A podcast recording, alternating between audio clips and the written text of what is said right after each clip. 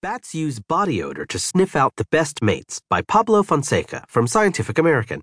I'm Jef Holbrook. Is love in the eye of the beholder? Perhaps among humans it is, but not so in other mammals. In the case of some bats, love is detected by nose. In the bat family Emballonuridae, at least one of its 51 species, and likely more, uses the sense of smell to find the mate with the greatest genetic diversity. The bat